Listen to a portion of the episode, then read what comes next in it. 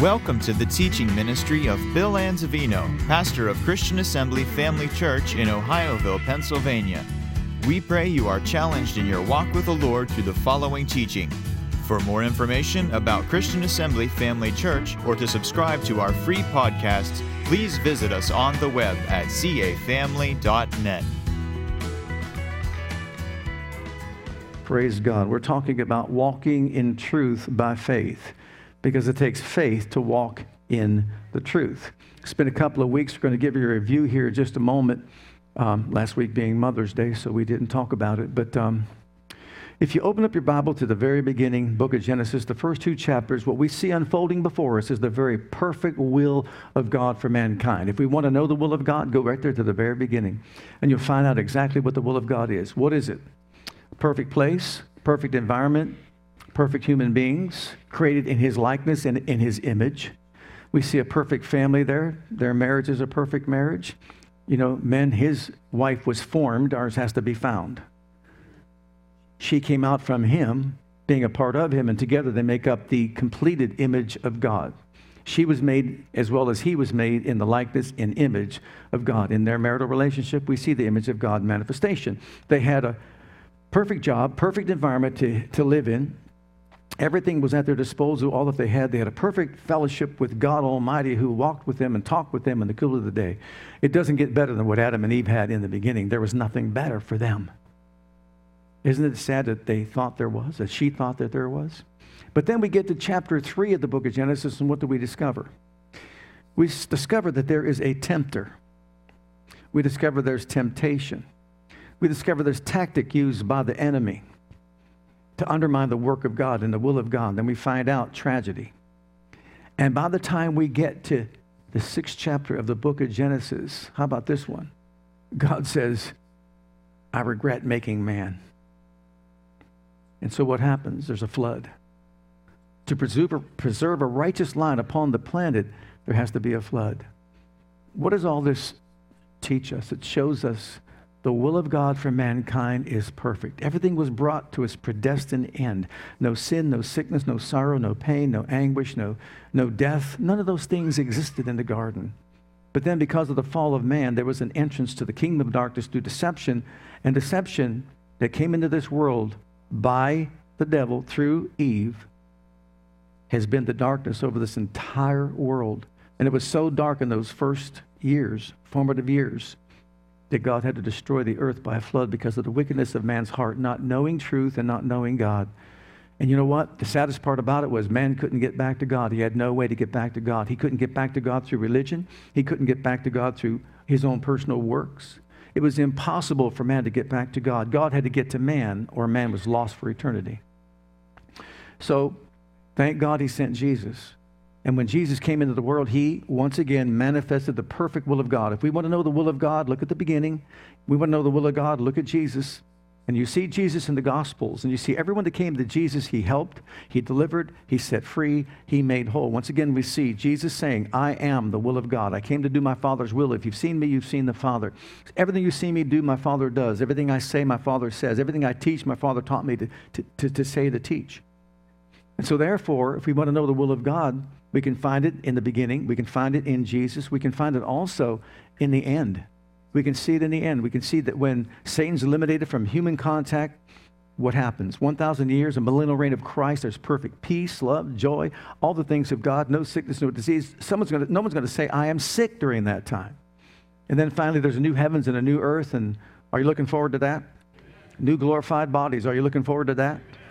Amen. So all those things await us, but as we live here right now on this planet, we understand that the whole world around us is just lying in darkness. When Jesus came into the world, he said the world was lying in darkness. And the darkness didn't comprehend that he came and what he came for. But thank God our eyes have been opened and we know. So, with that said, in 3 John chapter, was only one chapter, so verses 3 and 4, here's the Apostle John speaking. He says, I rejoice greatly when the mm-hmm. brethren came and testified of the truth that is in thee, even as you walk in the truth. I have no greater joy than to hear that my children walk in truth. Notice, we can know the truth, and that's wonderful, but he is saying they walked in the truth. In other words, it didn't It wasn't something that they just learned, it was something that they lived. This is so essential to our society today. To the Christian world today, it's important, yes, we get educated, we know what the Word says, but it's not enough just to know what the Word says. We want to live it.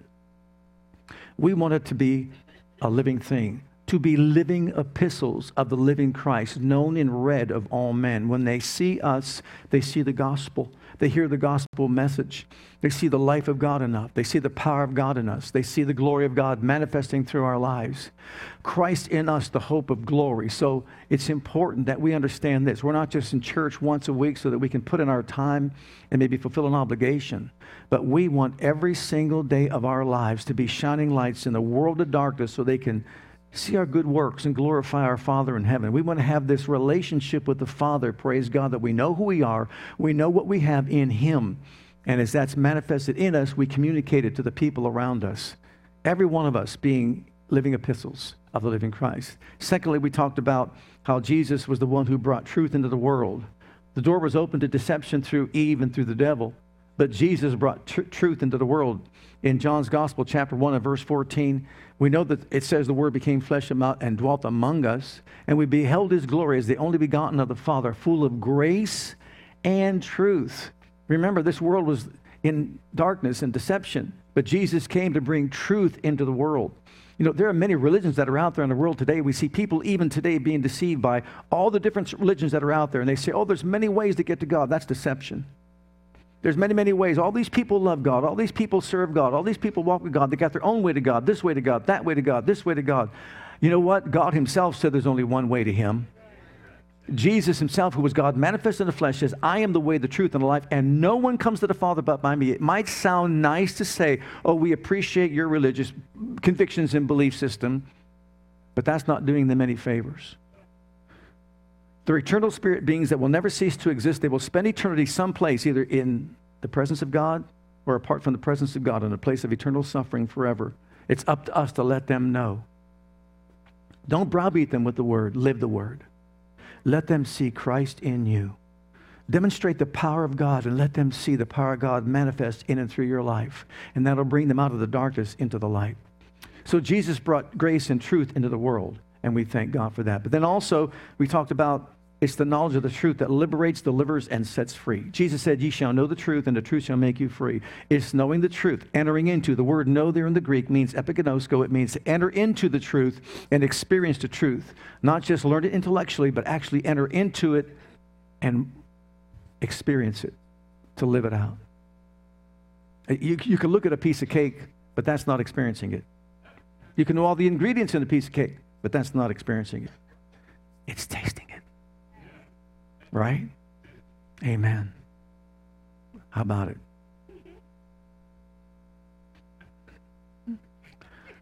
You know where I'm coming from, don't you?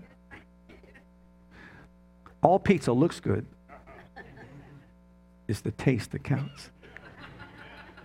Got to experience it. All right? You can know all there is about electricity but you haven't experienced it until you put your fingers in the socket and your hair stands straight up in the air. Now you've experienced it. That's what that word means. You shall know the truth, experience it, walk in intimacy of what it actually says, and you experience it. And it will liberate, it'll make you free. And then we talked about this. You ready for this one? This is the biggie. The flesh and the spirit are at war with each other. Because you see, to walk in the truth, you have to walk by who you are inside inside in Christ. You know, you're perfect. If your outer shell, your tent that Paul called it, were removed from you, you look so good you couldn't even stand yourself. Man, you got the glory of God on the inside of you, and you look good. You're his masterpiece, handcrafted by the Lord himself. A new heart he gave you, a new spirit he gave you. The glory of God's on the inside of you. You are a, a, vessel, an earthen vessel of clay. We're told jars of clay, but you've got the glory of God you house on the inside of you. So you look good, real good on the inside, but this man on the outside doesn't want to hear it. This man on the outside wants its way, wants to do its own thing. Have you learned that about your flesh? Hmm? Have you learned that about your flesh yet? It wants to do its own thing, have its own way, act the way it wants to act. And then what about your emotional feelings? See, we've got spirit, soul, and body, spirit, soul, and body. And you got the body on the outside, you got the spirit on the inside, you got the, the soul right in the middle, mind, will, emotions, and intellect. And the flesh wants to control the spirit, and the spirit wants to control the flesh. So there's warfare. So you see, who you are is based on what we receive from the Word of God in the new birth, in the revelation of Jesus Christ on the inside. You're not even trying to be complete. You are complete in Him already. You've already received His love. Love. His life is love, joy, peace, patience, kindness, goodness, meekness, temperance. All those things are deposited in your spirit. You've got that right now on the inside of you. And you know what? The warfare is this get it from the inside to the outside. Because this man on the outside will fight you tooth and nail. It wants to rise up. When its feel bads get hurt and you have your feelings hurt, they want to act up and lash out and just say, that's who you are. When you have shame, guilt, sin consciousness, condemnation, and all that, it makes you feel like as though that God doesn't care about you, that God's a distance away from you. But that's just the outward man trying to control the inward man. And what we're supposed to be believing is that my life is not based on external things. It's based on internal deposits that God made in me already. I'm not trying to get something. I already have something. I'm trying to bring it from the inside to the outside to manifest. So, guess what? You ready for this? When you get angry, you don't have to act on your anger. When you get jealous, you don't have to act out your jealousy. It doesn't matter. You see, you don't have to do that. But see, sometimes we think we have to act that way because that's how we feel. So when a car passes you up or cuts you off and you get this road rage, just say, My joy is not based on that car. I've got joy unspeakable and full of glory on the inside of me. But there's a warfare that will take place outside to the inside spirit against the flesh, flesh against the spirit. Galatians chapter 5. You can see it, verse 16, 17. You can read it there for yourself. The flesh wars against the spirit, spirit wars against the flesh. When the outward man tells you, I hurt, your, your, who you are, your, identi- your identity is not based on feelings or emotions or anything from external you know, circumstances. It's all based on who you are in Christ and what you have in Him. So we don't want to let the outward man live. Smith Wigglesworth, many of you know of him, um, Englishman, got saved, completely on fire for God, raised 23 people from the dead, was asked one time, how you, how you feeling, uh, Brother Wigglesworth? He says, I don't ask me how I feel. I believe in who I am. My feeling has nothing to do with who I am. I am in Christ. In him I live and move and have my being. The greater one lives in me. If you want to sit down and have time to listen to him, he would just spew it out and just, just talk about it. I am the righteousness of God in Christ. I am God's masterpiece. I am more than a conqueror through him that loves me. I am a world overcomer by my faith. I am an heir of God, a joint heir with Jesus Christ. And he would just make those declarations and confession of faith because that's who he is. What does it matter what his feelings feel? What does it matter what he sees in the mirror? What does it matter whether his car broke down or not? None of that really matters. What matters is knowing who I am and what I have in Christ, and then playing it out, living it out, bringing it out from the inside out. That's what this life of faith is all about. We can only walk in truth by faith. It takes faith to do that because it's not by works, it's by faith. And then next, you will notice the Spirit, uh, I'm sorry, deception is that the enemy will pres- present as truth what is a lie. We see this in the very beginning to present as truth what is a lie. For what reason? To get people not to believe the integrity of God's word. That's exactly what the devil did to Eve to get her attention, to focus her attention on something other than the Word of God, to make her believe that there was something more, to believe the lie, because this is what he said to her You will not surely die. Doesn't that contradict what God said? God said, If you partake of it, you will die, right? Oh, you will not really die. You're not going to, surely you're not going to die. No, no, no, no. He was just kidding about that. You're not going to die. He knows when you partake of it, you're going to be like him. Wait a minute. She was already like him. She was already like him. So he's deceiving her to thinking that there was something more that she didn't have. He lied to her and she bought the lie and she exalted the lie above the word of God. Deception is to present as truth that which is a lie. So when the devil tells you that your life is not worth living, liar. Pants on fire. You're the devil. You're the deceiver. Well, how do you know your created value and worth? Because you know why? The cross doesn't expose just my sin and how much sin cost. It exposes my created value. It, exposes how much God loves me. It exposes the purpose that God has for my life. It exposes so much about who you are. Your life is so valuable. Your life is so important to Him, praise God, that He sent His Son to die for you. You want to talk about your value and your worth?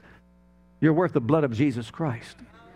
That's your value. That's your worth. That's your purpose, praise God, to live for Him, to honor Him, and serve Him. And He brought us back into a right relationship with the Father. So deception is the devil will make you think you have to act on your feelings and emotions because that's who you are. Uh uh-uh. uh Mm-mm. Not at all. That's not who you are. People need to hear that, need to learn that, and walk in the light of that. And so that next time you're, I said Wednesday night when I was teaching this, when your engine light comes on in your car and it's laughing at you, mocking you, scoffing you, you can look at it and thank you, Jesus. I'm not moved by that. We have to get it fixed, but we're not moved by that. We don't let our emotional feelings rise up and say, oh my goodness. Ever hear people talk like this? We'll get to our notes in a minute. Do you ever hear our people talk like this? Well, you know what happens whenever bad things happen, it comes in three. This happened, that happened, and they're, they're actually believing for the third one, waiting for the third one to happen. Really? Why believe that? Where'd that come from? Mm-mm. You don't have to believe that. Someone wants to believe that to open up the door themselves to it. Why? Because if you believe something strong enough from your heart and say with your mouth, Jesus said it will come to pass, you shouldn't want that. Amen. Now, don't buy the lie. Don't, don't live by deception. You want to hear about deception? Religion is deceptive. Can we meddle just for a minute? How about the rest of you? Can I meddle for a minute? Okay. Religion separates people from God more than anything else. Religion will send people into a lake of fire more than anything else. You know why? It's called deception. For 24 years of my life, I thought I was okay. I was in religion. But I, had, I got under conviction and I realized I wasn't born again. I didn't even know about being born again in my religion because it was never preached. And so there I am going to church like I'm supposed to go to church, doing the right thing like I'm supposed to do. And I'm sure you've been the same thing possibly in your life. Then all of a sudden, the 70s hit, which was the time of the charismatic movement. When the charismatic movement came, what happened? People began to have their eyes open. They began to see some things they never saw before. And it doesn't matter what church you come from, denominational churches, you know, that you came out of. Uh, people started realizing, wait a minute, I've been sitting in church for, for all these years. I never heard you must be born again to make heaven. Oh, didn't you? I know I didn't either. And boy, was I infuriated when I found out that you must be born again because I didn't want to be lost. Anybody here want to be lost to eternity? Anybody want to spend your eternity in the lake of fire? You know, but they're a good person. But you're such a good person. That has nothing to do with it. If we can make heaven by being good, God was crazy for sending Jesus to die for us. Because Jesus died a death that was so horrific. His visage was so marred more than any man. He didn't appear to be human like when he died upon that cross. It was so devastating so disfiguring that when the Roman centurion who saw him up there on that cross, who saw many others die before, saw how disfigured he was, his visage so marred more than any man, he finally just looked at him and just said, This surely must have been the Son of God. Because no one who ever died like that on the cross, who became sin, when he became sin, he took upon himself the sin of the world. It so disfigured him that he was beyond recognition. He died that horrific death for us. He suffered the penalty of our, the wrath of God for us and became all that for us so that we can make heaven. Uh, but you see, this intelligent God didn't realize, well, just tell Bill to be a good boy and he can make heaven. Just tell him to go to church once in a while and he can make heaven. If I could make heaven by being good, why would Jesus have to die that kind of death? You know what church is all about? getting people to have a relationship with God through Jesus Christ. It's about telling people that you can't save yourself, you can never be good enough, but someone was good enough for you. And that someone is Jesus, not Confucius, not Mohammed, not Buddha. His name is Jesus. In Revelation chapter 5, when the books are opened, the Bible says that no man is found worthy to take the book and loose the seals thereof. So John wept much why? Because there was no man found worthy to take the book to loose the seals thereof in heaven, earth, or beneath the earth. And the elders said, Weep not, behold, the lion of the tribe of Judah hath prevailed to take the book and loose the seals thereof. And he said, I beheld, and lo, in the midst of the throne stood a lamb as he had been slain, having seven eyes, seven horns, which are the seven spirits God sent forth on all the earth. He came and took the book out of the right hand of him that sat upon the throne. When he took the book, the four and twenty elders fell down before the lamb, having every one of them golden vials full of odors, and they prayed a new song, sang a new song, saying, Worthy is the lamb it was Jesus. It was Jesus. It wasn't any of these others. It was Jesus. So when people say there's many ways you can get to God, no, there is not. There's only one way because there's only one Savior, one Redeemer who took your place on that cross and suffered the wrath of God for you and for me. And what's his name? Jesus. Shout to the Lord, somebody. Hallelujah. Thank you, Jesus. Thank you, Jesus. He's the only way, truth, and life. You know what deception is? Here's deception. I was at work one day and a fellow worker came up to me and said, Hey, Bill, you know, if, if you want to go to heaven, you got to be born again. And what I said to him? If you want to go to heaven, why don't you become what I am? And I told him my religion. He said, Well, go open your religious book, your Bible on your table. Open it up to John 3 3 and see what it says. You read it for yourself, 3 through 7. Read it for yourself and tell me what it says tomorrow when you come back to work. Oh, I was so sure. You know, I'm a little competitive. I'm a little competitive. Okay. So I go home. I'm sure of this. I dusted off my Bible. Opened it up. John 3 3, verse 3. Except the man be born again, he cannot see, enter into, or perceive the kingdom of God. Nicodemus saith unto him, Lord, how can I go back into my mother's womb and be born again? He said, Oh, Nicodemus, that which is born of the flesh is flesh, that which is born of the spirit is spirit. Marvel not, I said to you, you must, everybody say must, must, must be born again. This is no bum on the street. This is Nicodemus. This is a ruler. This is a teacher. This is somebody who has clout. He has a position. So we're not talking about somebody who doesn't know God, not a heathen, somebody who really knows, should know God. And Jesus said to him, You must be born again. Period. That's it. I read that, my jaw fell open. I'm telling you, it sent me to another world. Oh, I was so infuriated. I was so angry with where I came out of, the religion I came out of, because I went back to my ministers and I asked them, How come we were never taught this? How about this one? Because you have to exalt church doctrine above the Bible because that was written by man. I said, Really? I said, But Jesus said, He said, that was written by man. You believe what we teach you above that. I made my exit. You know how many people are sitting in churches throughout the world today, with, and I could give you all kind of denominational backgrounds, and they say, I've never heard you must be born again to make heaven. Well, you must. And you know why you haven't heard it? Because it's deception. Because the devil wants to make you think that you earn it, you can earn it by going to church and being good and doing this and doing that. Maybe be an elder, maybe be a this. You know, there was a pa- pastor who was on radio for 70, he was 72 years old. He was on, he was on a radio for like 30 some years. And he announced finally to his people that were listeners and supported his ministry, he said, Everybody, I just want you to know I just got born again. All those years he's teaching people, and he wasn't born again. Anybody can teach the Bible, it doesn't mean they're born again. You know what born again is? I know it's saying a little prayer. No, it's not saying a little prayer. It's not saying a little prayer. Well, I've accepted Christ into my heart. Yes, yes, that's a part of it. But let me tell you what it really is it's when you and I recognize that we can't save ourselves. And we recognize there's a heaven to gain and a hell to shun. And we recognize that since I can't save myself, I need a Savior. And I recognize that the Savior made a demand upon me in my life. Nobody wants, deny yourself. Take up your cross and follow me. Deny yourself the right to live independent of God.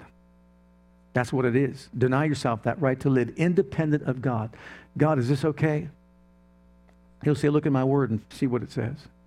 That means it's okay or it's not okay. Deny yourself. Take up your cross means surrender your will to do His will. And follow me means allow Him to make you who He wants you to be. Don't make yourself who you want to be. Let Him make you what He wants you to be. So being born again says, Look, Jesus, I can't save myself, but I want to spend my eternity with you. I want to be reconciled to the Father. I want to make Him the Lord of my life. I want to make you the Lord of my life so I can be reconciled to the Father. And I, yes, I want to deny myself, take up my cross, and follow you and serve you all the days of my life. It's not that I say a simple little prayer, then go off and live like the devil or live like a way I want to live. He wants my life. He gave his life for my life. I give my life back to him. That's being born again. And you know what? The only thing we can feed on as a newborn babe, we're told, desire the sincere milk of the word that you may grow thereby. You know what this is? This is our milk. It becomes our meat as we mature and grow in the things of God. And we feed upon the word of God by day and by night. The psalmist uh, or, or, the prophet said, Thy words were found, and I did eat them, and they were to me the joy and the rejoicing of my heart. Uh, Job said, I consider your word more than my necessary bread. Jesus said, Man doesn't live by bread alone, but by every word that proceeds from the mouth of the living God. So we need to have contact with this word. This word, we're supposed to, according to Proverbs chapter 4, attend to it. Incline your ear to it. Keep, keep it before your eyes. Keep it in the midst of your heart because they become life to us and health to all of our flesh. So, what's he talking about? As any parent would say, My son, attend to my words. In other words, listen to what I'm telling you. Incline your ear. Listen to what I'm saying to you. Keep them before your eyes. Think about what I'm saying to you. Embrace him within your heart. Believe what I'm saying to you. They'll become life to you and health to all of your flesh. So you see, when we study the Word of God, that's why we study it. We study it to have a relationship with the Father. Now, listen to this. If we don't know the Word of God, we are vulnerable to deception. And that's why when I was in religion, I was vulnerable to deception. I thought I was okay. But that man was right. He said, You must be born again. And you know what? I got born again. And when I got born again, guess what? Church became a wonderful place to be in. Before I got saved, church was the worst place for me to be in. Church was miserable for me to be in.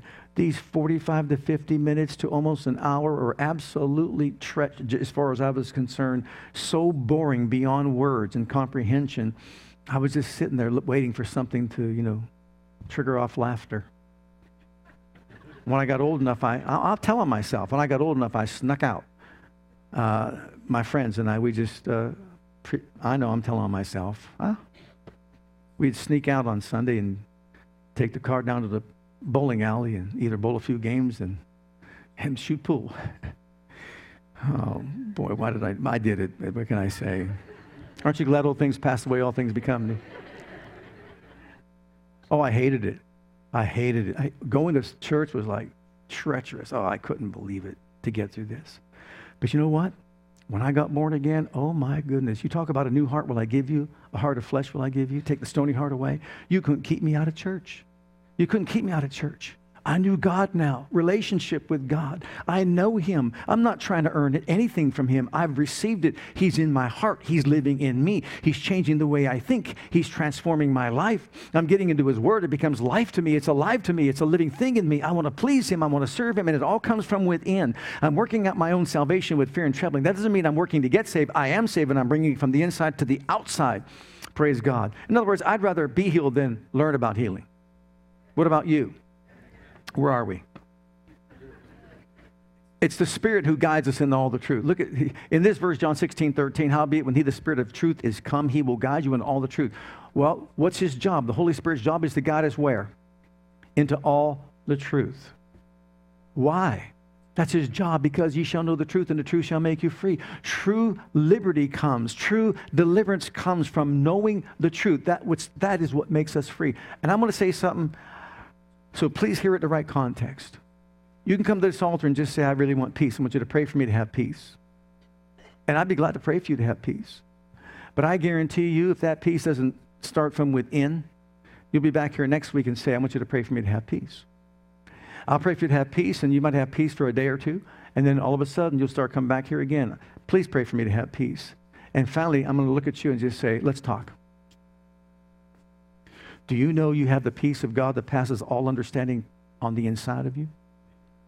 And that if you only see, you're deceived into thinking that the only way you can have peace is to have somebody pray for you to get that peace. See, you, you can activate that for a moment from externally from the outside and experience that, but it will lift after a while, and then all of a sudden, there you are out there and you're all attacked once again.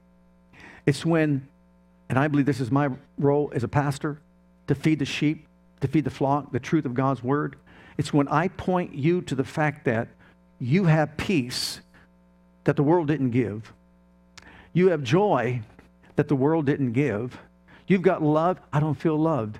You see, I don't feel loved. What's feeling got to do with it? Jesus says, Greater love is no man than this, the man laid down his life for his friends. He laid down his life for you. That says it all right there. You know, we should be saying, I'm loved. I'm loved, but I don't feel loved. Stop it, flesh. I'm loved. But you look in the mirror and say, but I don't, I don't feel love. Tell yourself in the mirror. What does it matter how I feel? It's proven. He loved me. Okay, I have the peace of God that passes all understanding in my heart that the world didn't give, that the world can't take away. So when I have a feeling that tells me, oh, I don't feel like peace today, stop right there.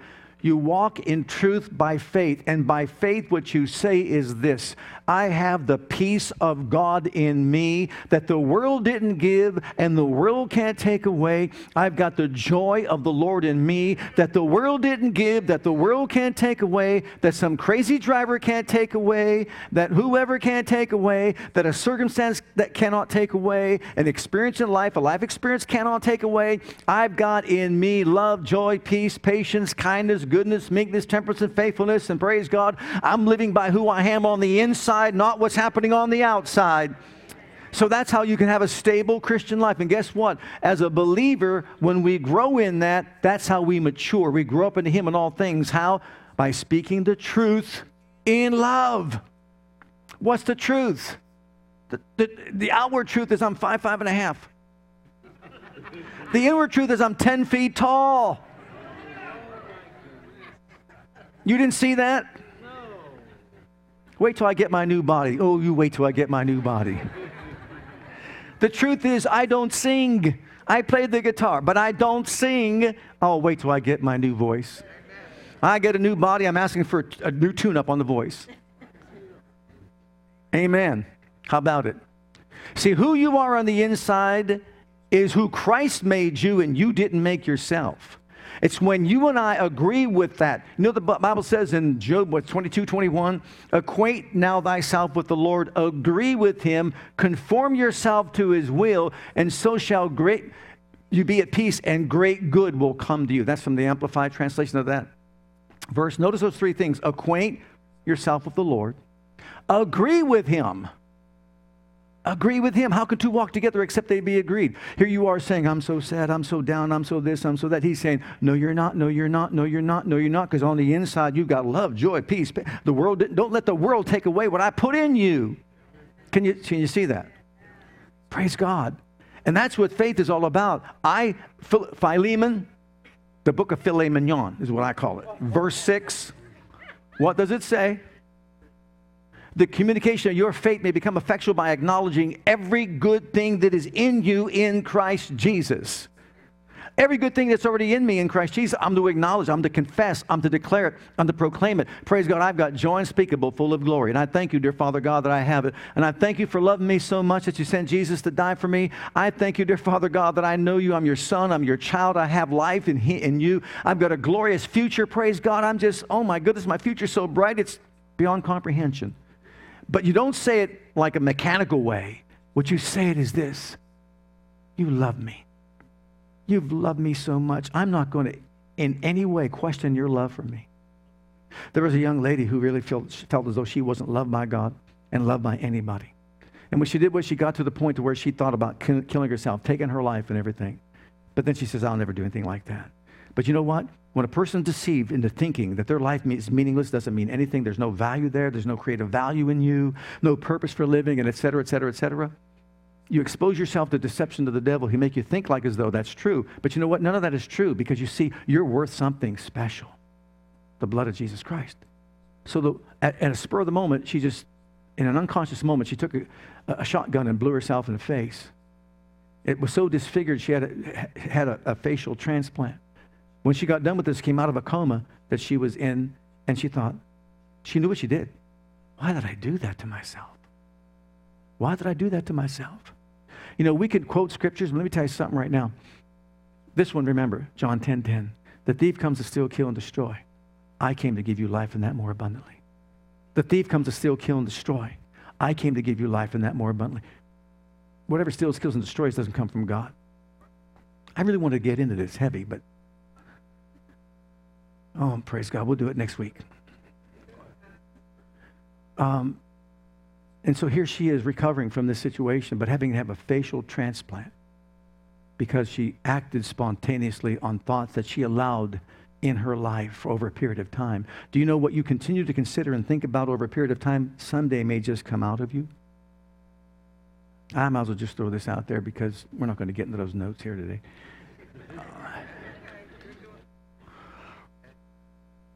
You know, when it comes to confessing the Word of God, if we're not mindful, well, we think we got to write out all these confessions and just say these confessions, and all they are is mechanically spoken and said that these confessions are here.